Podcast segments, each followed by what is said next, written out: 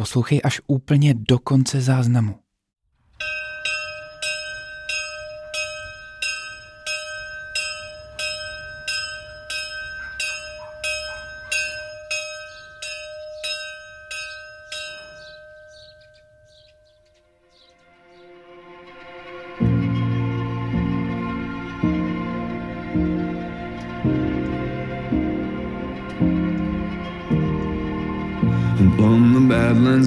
Child, where the dust devils dance on the dreams of the ivy wild. In places you grow up, the tumbling ground is rough, and there is no domestic heart. So what have we become? Just pedestrian. No.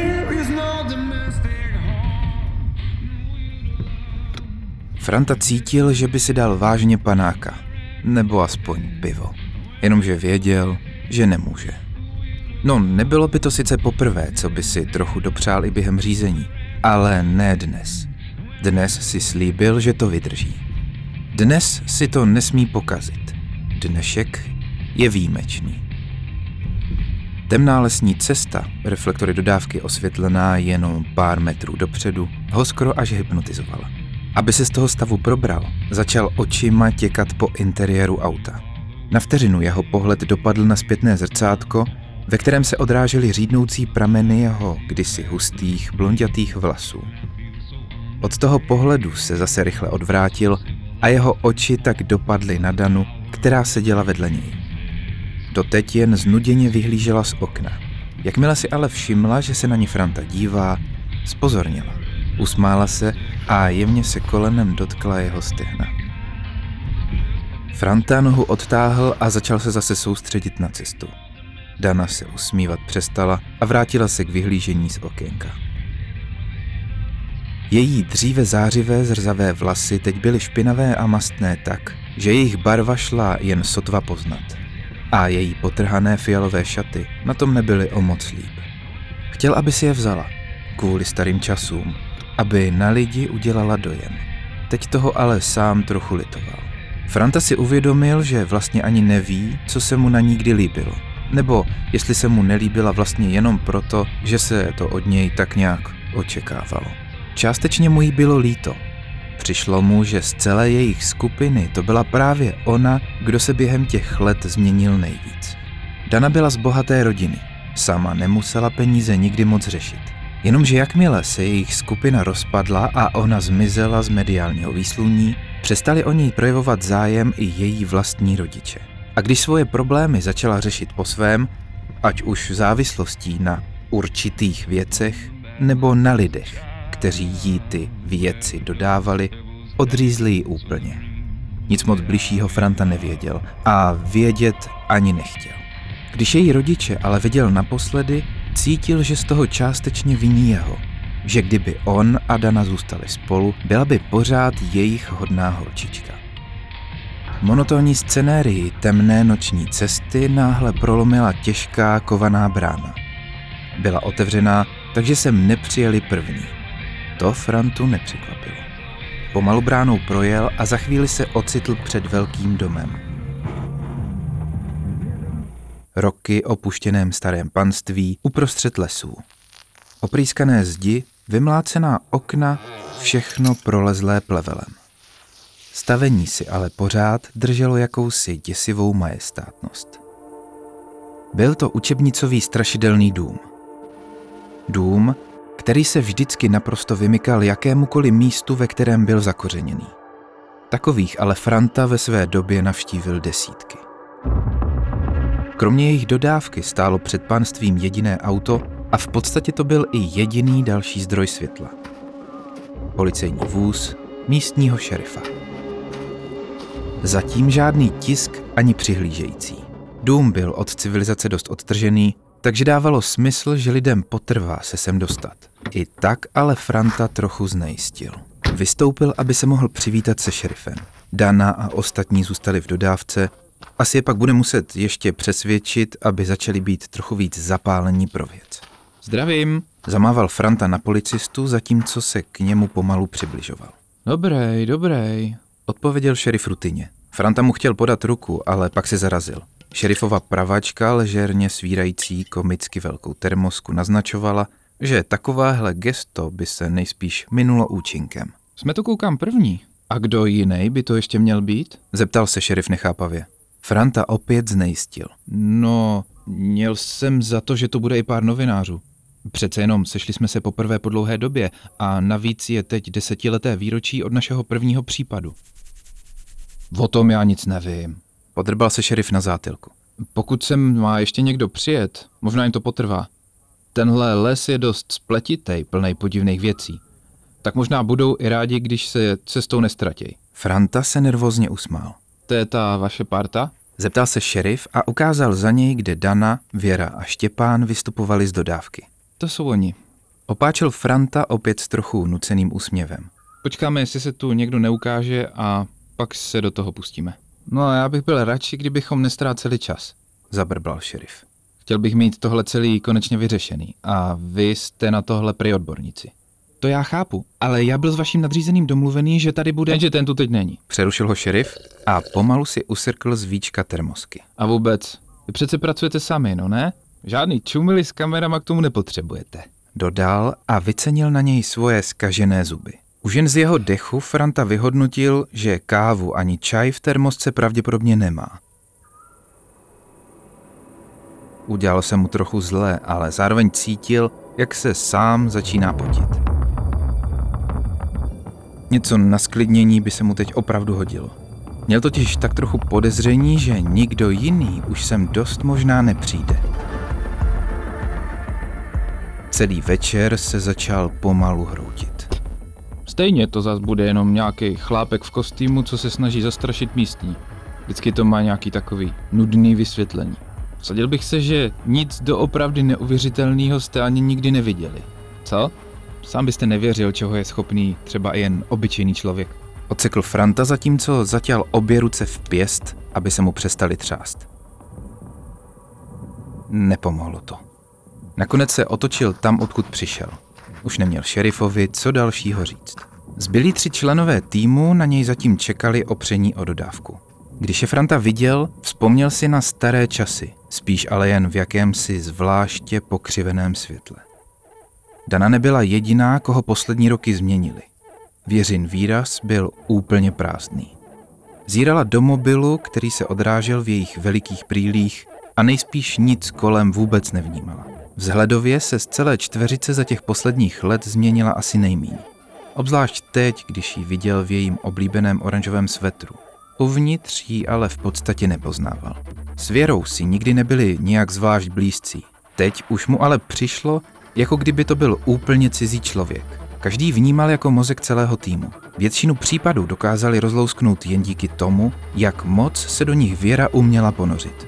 Bohužel vzhledem k tomu, o jaké případy se často jednalo, něco takového pro 16-letou dívku asi nebylo úplně nejlepší. Dalo by se říct, že Věra byla z jejich skupiny vždycky ta nevinná, ta naivní. A nejspíš právě proto ji všechny ty jejich případy ovlivnily asi nejvíc. Frantu napadlo, jestli by za to neměl cítit alespoň částečnou zodpovědnost. Až se vrátí domů a ruce se mu přestanou třást, možná nad tím popřemýšlí. Teď je ale všechny čeká práce. Věra nicméně nebyla ten, kdo Frantovi dělal starost. Ze všeho nejvíc ho totiž trápil Štěpán, o kterém si až do poslední chvíle nebyl jistý, jestli stojí za toho sem vůbec brát. Výročí nevýročí. Pokud se Dana byla schopná ve svých životních rozhodnutích ještě nějak kontrolovat, Štěpán už byl úplně ztracený.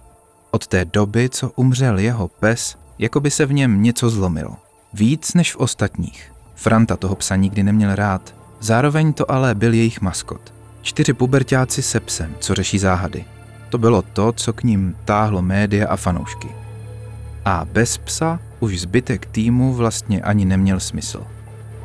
Tak jo, bando, Začal Franta optimisticky, jen aby mu hlas selhal, než stihl větu vůbec dokončit. I on si uvědomoval, jak špatně to zní. Pak se ale kousl do jazyka a pokračoval. jak víte, v tomhle domě se během let děly podivné věci. Různí majitelé hlásili děsivé zvuky a pozorování Z okolí se odtud za tu dobu několik lidí dokonce i pohřešuje. Místní to vždycky zhazovali na lesní šelmy, co se občas odvážili i blíž k civilizaci. Každý z majitelů si ale myslel, že v celém panství straší. Taky se jich tu během let vystřídala pěkná řada. Chápu, že tyhle věci už normálně neděláme, ale jelikož se blíží 10 let od našeho prvního případu, přijali jsme žádost o pomoc místní policie, abychom to omrkli. Věra se sarkasticky zašklebila, aniž by vůbec odlepila oči od mobilu. Za celý večer se na nikoho snad ani nepodívala. Franta dělal, že ji nevnímá a pokračoval.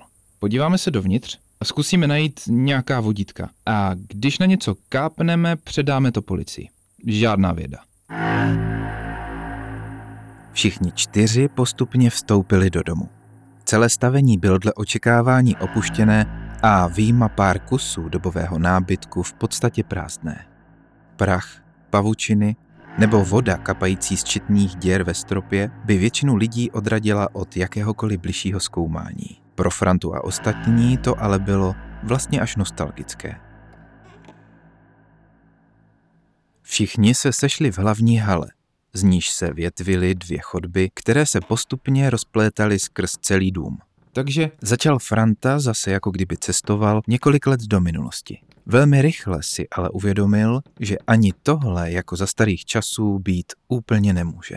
Nechat Štěpána bloudit domem samotného bez jeho psa je k ničemu. A i když si to nechtěl moc přiznávat, konkrétně jemu se zase moc nechtělo zůstávat o samotě s danou déle, než by to bylo nutné. uděláme menší změnu. Dokončil rychle větu. Holky s holkama, kluci s klukama. Já a Štěpán se vydáme po schodech do patra a Věra s Danou zatím projdou přízemí. Ve výrazu Dany bylo na necelou vteřinu vidět mírné zklamání, zatímco Věra jenom obrátila oči v sloup. Štěpán zareagoval vlastně jenom tak, že odevzdaně zamířil ke schodům. Až na tu nepříjemnou konverzaci se šerifem měl Franta pocit, jako kdyby si celý večer povídal jenom sám se sebou. Franta Štěpána po chvíli dohnal a oba začali procházet chodbami prvního patra. Elektřina v domě nefungovala už delší dobu. Franta byl jako vždycky vybavený baterkou. Kromě hustých pavučin a zaprášených prostěradel, kterými byl přikrytý prakticky veškerý nábytek, se v celém domě ale v podstatě nebylo na co dívat. Franta se proto zaměřil na Štěpána. Pokud se Věra vzhledem změnila nejmíň, Štěpán byl naopak skoro k nerozeznání. Ještě hubenější, ještě bledější, na obličej s podivnou vyrážkou. Na rozdíl od ostatních byl navíc i oblečený úplně jinak, než jak vizáž celého týmu vešla do obecného povědomí. Zelené tričko s krátkým rukávem, přes které by byly vidět Štěpánovi holé ruce, dnes ale bohužel nepřipadalo v úvahu. Na Frantu začalo tohle všechno pomalu doléhat. To, kolik času uběhlo od jejich posledního případu a jak se všichni od té doby změnili. Tohle je fajn, ne? Prolomil nakonec ticho, aby trochu odlehčil atmosféru a aby mohl přestat myslet na to, jak líb by mu teď bylo se šerifovou termoskou. Všichni zase pohromadě řešíme záhadu jak ze starých časů. Ne všichni. Odpověděl Štěpán skoro až šeptem. Frantu, jako kdyby někdo do hrudi praštil kladivem. Roky už na toho psa nemusel myslet a to se mu teď vrací i z úroky. Nikdy pořádně nevěděl, co se mu vlastně stalo, ale vzhledem k tomu, čím vším ho Štěpán neustále krmil, si to mohl částečně domyslet. Oh, promiň. Vím, že pro tebe hodně znamenal. Teda pro nás všechny samozřejmě. Chvíli jen předstíral, že s baterkou zkoumá zaprášenou knihovnu. Byl to sice jenom pes, ale vždycky mi přišlo, že to on nás tak jako spojoval. A bez něj už to pak prostě nebylo ono. On nebyl ten důvod, proč jsme tohle přestali dělat. Odpověděl Štěpán chraplavým, jakoby až vyčítavým hlasem. Franta se překvapeně otočil. Nebyl si jistý, jestli vůbec slyšel dobře. Co tím myslíš? Řešili jsme záhady, protože jsme byli přátelé. Protože nás to bavilo. Začal Štěpán. Pak se smutně zadíval do země, jako by přemýšlel, jestli má pokračovat. Když na něj Franta přestal svítit baterkou, zase oči zvedl a dodal. To ty z toho vždycky dělal něco jiného. Něco většího. Nám to ale nevadilo, protože jsme byli přátelé. Vím, že jsi ho neměl rád. Že jsi ho viděl jen jako chodící reklamu. Ani to mi tehdy nevadilo, protože tehdy by mě vůbec nenapadlo, že kdybys o svou reklamu přišel, rozhodl by se spraštit i se vším ostatním. Štěpán se na chvíli odmlčel, jako kdyby zase bojoval s tím, jestli má opravdu říct, co měl celou dobu na srdci. Pak se zhluboka nadechl. Cestování po světě a řešení záhad bylo to nejlepší období našich životů. Všichni jsme to tak nějak cítili. Všichni kromě tebe. A možná ti to nedochází ještě ani teď. Možná pořád čekáš na ten velký průlom, co je vždycky někde těsně za horizontem. Vlastně ti to asi i tak trochu závidím. Oba stáli v prázdné chodbě. Franta netušil, co má odpovědět. Jak má vůbec zareagovat? Nevěděl, jestli je horší něco říct, nebo to otřesné ticho dál snášet.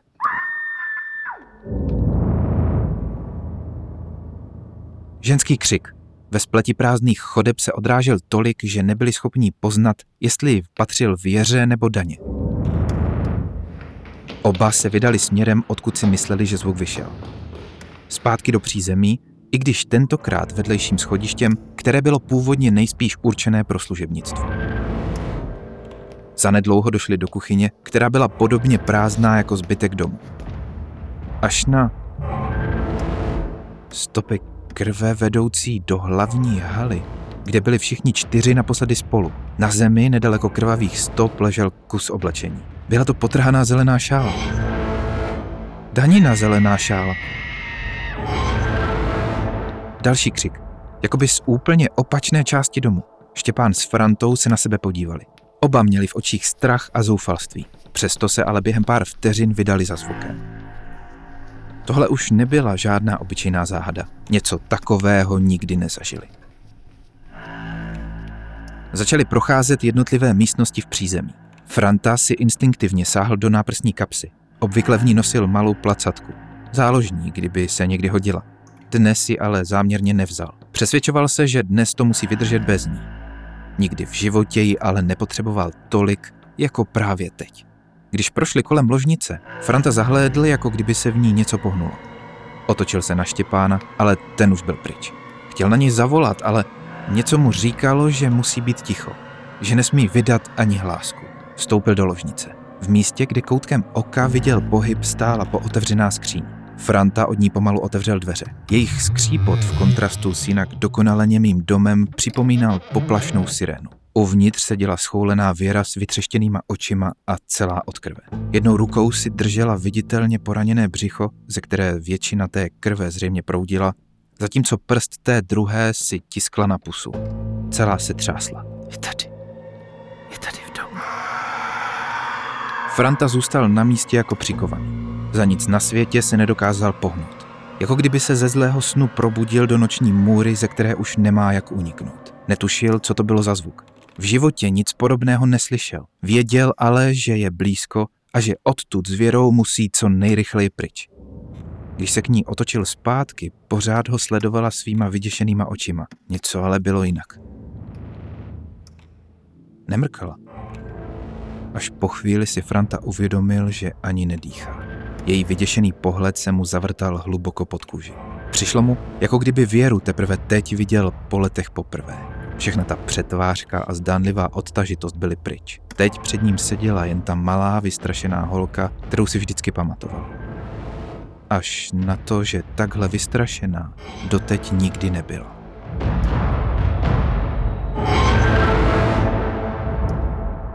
Všude opět padlo ticho. Ticho, které bylo pro Frantu snad ještě nesnesitelnější než všechno to, co zatím slyšel a viděl. Stoupnul si a otočil se zpátky ke dveřím, jenomže v nich teď někdo stál. Nebyl to ale ani Štěpán, ani Dana. Nikoho z nich už v životě neuvidí. I když to Franta tehdy ještě nemohl vědět. V hloubi duše už to tak nějak cítil. Stál před ním šerif, který je tu přivítal. Mohlo to být ani ne před hodinou. Frantovi to ale připadalo jako věčnost. Mělo by se mu ulevit, že šerifa vidí. Už na první pohled mu ale bylo jasné, že je tu něco hrozně špatně. Šerif byl od krve, ale ne jako Věra.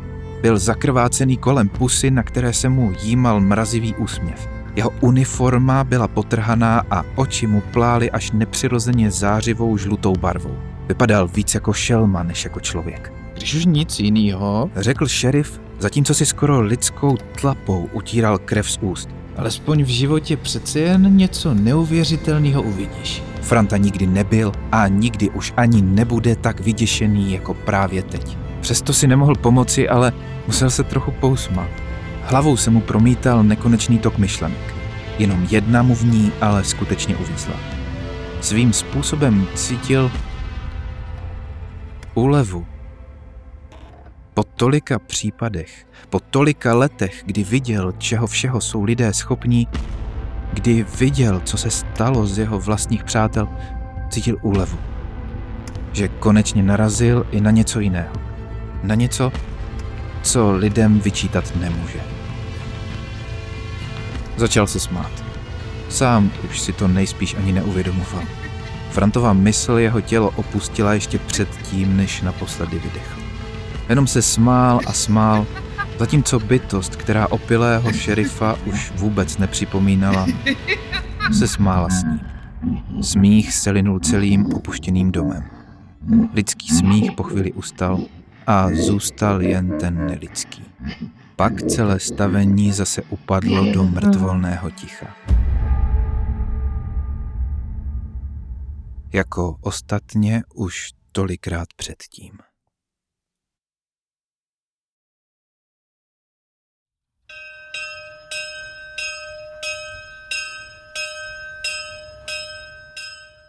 Právě odbylo pro jako za starých časů. Celkem jedenáctou a zároveň druhou povídku z druhé série původní antologie Klekání.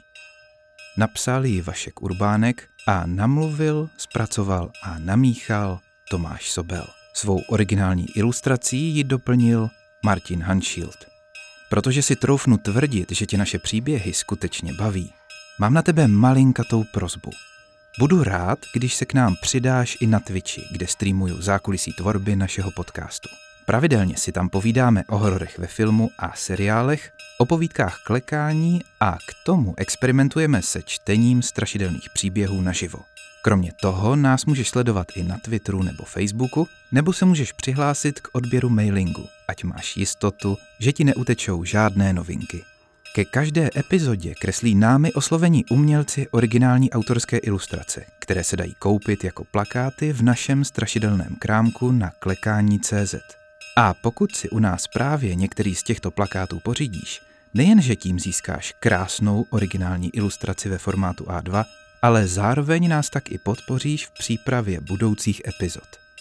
Jestli se ti ale naše práce skutečně líbí, velkou radost nám uděláš už jenom tím, když někomu, kdo by mohl naše snažení ocenit, ukážeš, kde podcast najde, jak si jej poslechne a jak se přihlásí k odběru dalších epizod. Samozřejmě se nebudeme zlobit ani za případné sdílení na sociálních sítích, anebo za nějakou tu reakci, ať už v podobě recenze, e-mailu či komentáře. Děláme to přeci jen pro tebe. Na další povídku se můžeš těšit zase